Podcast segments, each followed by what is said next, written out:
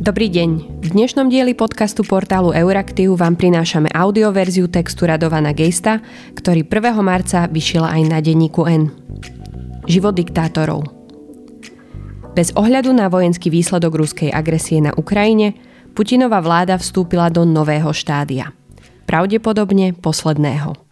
Verím, že Putina čaká na Ukrajine vojenská porážka – Veľmi chcem veriť, že si ju prizná skôr, ako po dlhej krvavej vojne s množstvom civilných obetí. Politicky už prehral. Jedným z dôsledkov porážky je, že jeho vláda vstúpila do nového štádia. Napadnutím Ukrajiny prešiel zo skupiny nepríjemných, no rešpektovaných do kategórie nepriateľných. V tejto chvíli tú putinovskú elitu neštve tak, ako hrdinská obrana Charkova či ekonomické sankcie – dlhšom horizonte to ale problém je. V stave vojny každého proti každému je život človeka osamelý, úbohý, biedný, brutálny a krátky. Píše filozof Thomas Hobbes v 13. kapitole Leviatana. Citát parafrázoval v jednej zo svojich kníh o fungovaní autoritárskych režimov vedec Milan Svolík. No pojem človek nahradil pojmom diktátor. Maloktorý autokrat si užije luxu spokojnej smrti vo vlastnej posteli. Ich vlády končia náhle, násilne a kedysi mocní muži môžu byť radi, ak dožijú v závetri exilu. Väčšina autokratických vlád však nekončí ľudovými povstaniami. Zúfale masy môžu byť pre diktátora nebezpečné, no hlavným rizikom sú nespokojní spojenci. Podľa svolíkových prepočtov viac ako dve tretiny autokratov odstránili ľudia zvnútra režimu – z jeho blízkeho kruhu vlády či bezpečnostných zložiek. Platí to aj pri stabilizovaných režimoch, ktoré boli pri moci niekoľko rokov. Bezpečnostná dilema Posledné desaťročie strávil Putin zhromažďovaním moci. Časy trápnych šarát s Medvedevom sú nenávratne preč – Režim síce udržiava formálnu fasádu demokratických inštitúcií ako ústavu, parlament, voľby či politické strany, no na rozdiel od demokracií ich úlohou nie je rozhodovať o distribúcii moci, ale legitimizovať jej koncentráciu. Reálni politickí oponenti boli umlčaní, niektorí sú v exile, väznení alebo mŕtvi. Tlak na nezávislé médiá a mimovládne organizácie oslabil občianskú spoločnosť. Prejavy nespokojnosti narážajú na hrubú silu štátneho aparátu. Koncentrácia sa dotkla aj neformálnych mocenských štruktúr a zdá sa, že úzky kruh Putinových ľudí sa ešte viac zúžil.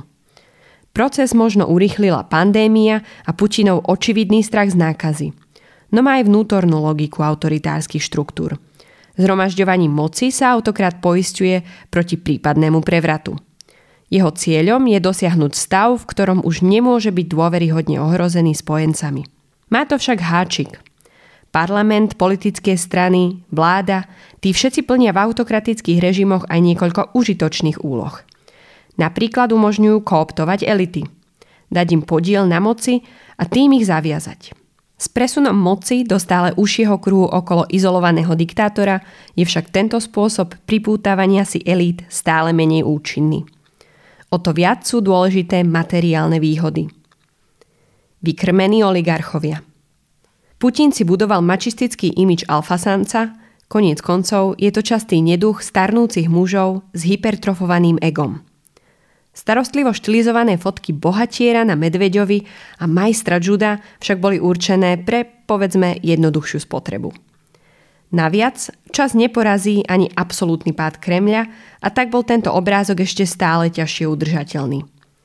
Spomente si, alebo si ho vygooglite na videu, na ktorom hral Putin hokej, protihráči sa podkýnali o vlastné hokejky, len aby mohol Vladimír Vladimirovič skórovať. Dal 8 gólov a potom takmer spadol z korčul pri víťaznom okruhu. Osteň trápnosti pocitili asi aj najväčší fanúšikovia. Ruským hospodárskym elitám však môžu byť hrdinské výkony prezidenta ukradnuté. A potichu sa im asi smejú. Potrebujú ho na udržanie systému, ktorý im garantuje postavenie. Jeden z mnohých mýtov Putinovej vlády je tvrdenie, že zakročil proti ruským oligarchom. Len ich politicky upratal a časť majetkov prerozdelil svojim ľuďom. Niekoľko oligarchov skončilo v exile či väzení, no Rusko je stále krajinou, v ktorej vládnúca vrstva bezohľadne vyciciava prírodné zdroje a bežných Rusov. Čím menej politickej moci mali oligarchovia, tým dôležitejšia bola pre nich druhá stránka privilegovaného postavenia. Putinov režim im umožnil ostentatívny životný štýl – Časť bohatstva si mohli voľne užívať v zahraničí, kupovať jachty, zámočky, vily v metropolách, futbalové kluby. Občas museli zaplatiť dáň a podporiť putinovskú propagandu či žolnierov. Mnohí vo svete na nich pozerali cez prsty, no peniaze otvárajú dvere do lepšej spoločnosti a oni mali peňazí dosť. To sa zmenilo. Hospodárske sankcie zavedené po útoku na Ukrajinu im odkrajujú z majetkov – Nehovoriac o riziku, že im z neho výrazne odkrojí aj ruská vláda, aby mohla financovať vojnu. Ak sa aj neocitli na zahraničných sankčných zoznamoch, stoja pred nepríjemnou dilemou pokúsiť sa rehabilitovať odsúdením Putina. Alebo byť ticho a triasť sa pri každej ďalšej aktualizácii sankčných zoznamov. Čím nákladnejšia a ťažšia bude pre Rusko vojna na Ukrajine, tým väčšia šanca, že z prostredia Putinom vykrmených oligarchov príde prvá vážna výzva režimu. Ten má málo iných možností na reakciu ako silu, aj keď tým bude riskovať veľkú vnútornú mocenskú koncentráciu.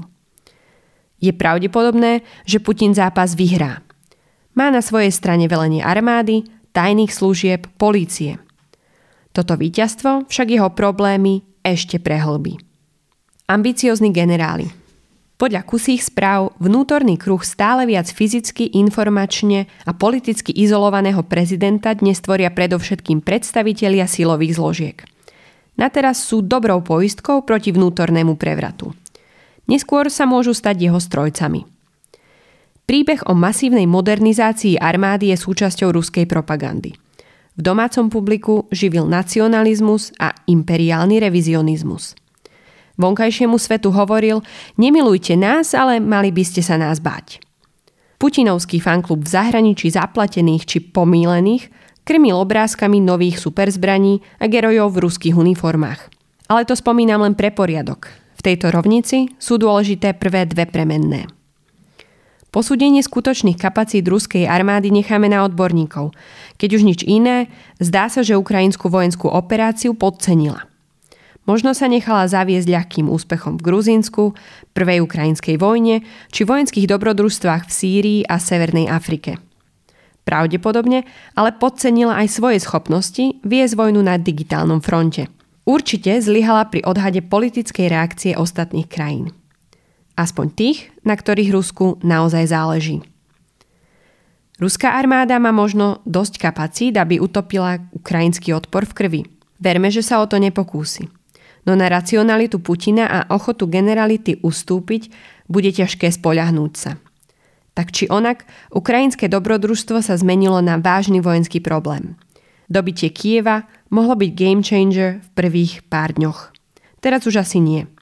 Vleklý krvavý konflikt, spojený s politickou izoláciou a hospodárskymi sankciami, je ruskou porážkou bez ohľadu na to, koľkých vojnových zločinov sa ešte dopustí na Ukrajine. Starostlivo budovaný mýtus geniálneho stratéga a nebezpečného taktika, šachového veľmajstra mocenskej politiky, dostal štrbiny.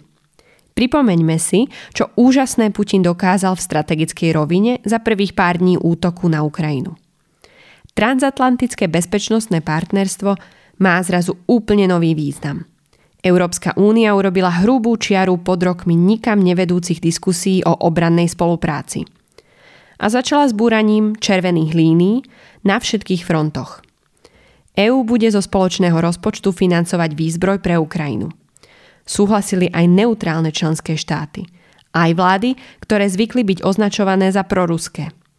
Európsky politici nepochybujú o potrebe sankcií, ktoré vyzerali minulý týždeň nemysliteľné. Popularita ukrajinského prezidenta Zelenského krývala. Dnes ho podporuje viac ako 90% Ukrajincov a stojí za ním aj ukrajinská opozícia. Pred pár týždňami vyzeral ako ďalší z politikov, ktorý nedokázal naplniť predvolebné sľuby. Dnes je národným hrdinom. Ukrajina požiadala o členstvo v EÚ a politická podpora na udelenie kandidátskeho statusu rastie. Cez východné hranice prúdia do Ukrajiny peniaze, materiálna pomoc aj výzbroj.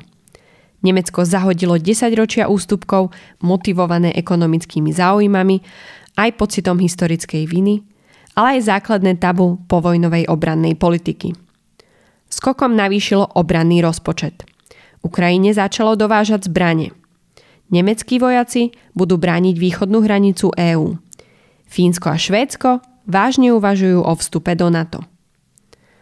Potenciálny vleklý konflikt so Západom vháňa Rusko do náručia Číny, politicky aj ekonomicky. Načasto môže byť užitočné. Z dlhodobého hľadiska je ale Čína určite väčším rizikom ruskej územnej celistvosti než Ukrajina. Nie všetko pôjde tak rýchlo a hladko, cesta od politických rozhodnutí k realizácii môže byť zložitejšia. Napriek tomu je tu monumentálny úspech. Nie však taký, aký si Putin predstavoval – za túto porážku bude musieť niekto niesť zodpovednosť. Frustrovaný Putin dobetuje pár generálov. Zlá príprava, chyby v operačnom vedení, zlyhanie v dôležitých momentoch. Ak ohrozí dôležitú súčasť silového establishmentu, bude mať problém. Môžu sa proti nemu postaviť ako celok. Ak sa to stane, ich šance nebudú zlé. Čím viac sa musí Putin spoliehať na represiu, tým viac je závislý od silových zložiek. Jeho moc môžu nahlodať postupne. Prehlbením fyzickej, politickej aj informačnej izolácie. Alebo proti prezidentovi vystúpia naraz. V takej situácii ostáva ruskému prezidentovi jediná možnosť opozíciu vnútorne rozdeliť. Skúšali to aj iní diktátori.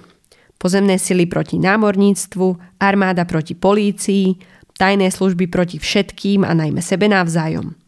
Na vrchu takto rozdelenej mocenskej pyramídy sa dá chvíľu balancovať. Problémom je, že živením vnútroelitného konfliktu podkopáva základy celého režimu. Brutálny a krátky. Najväčším úspechom diktátora býva, že umrie pokojne. Málo ktorému je však tento luxus dopriaty. Putin sa nemusí obávať zahraničnej intervencie – Útok na jadrovú veľmoc, vedenú nevypočítateľným diktátorom, nebude nik riskovať.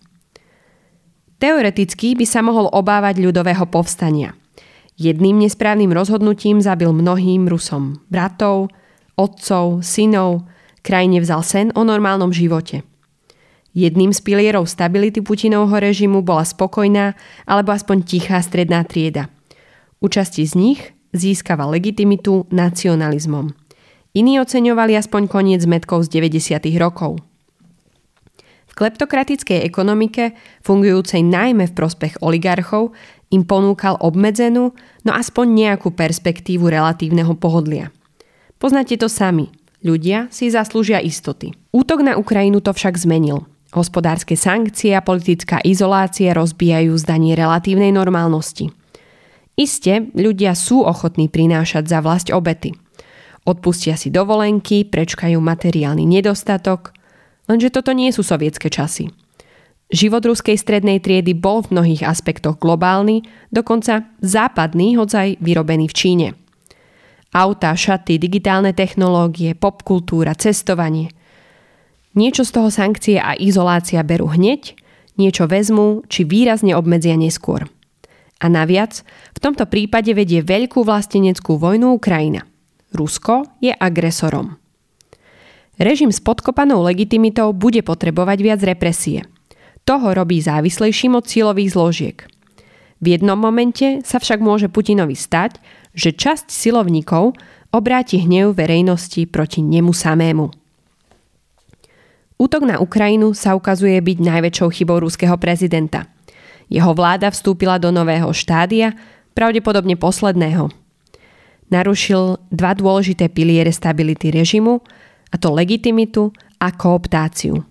Opozíciu už môže umlčať len intenzívnejšou represiou. Tou však zároveň krmi svojich potenciálnych katov. Život diktátorov býva osamelý, úbohý, biedný, brutálny a krátky. Putin sa pokúsi udržať pri moci čo najdlhšie, aj za vysokú cenu. Pre Rusov, okolité krajiny, Európu, svet – Dobrou správou je, že ochota ospravedlňovať ho, nevšímať si ho a ustupovať mu sa zdá byť z väčšej časti vyčerpaná.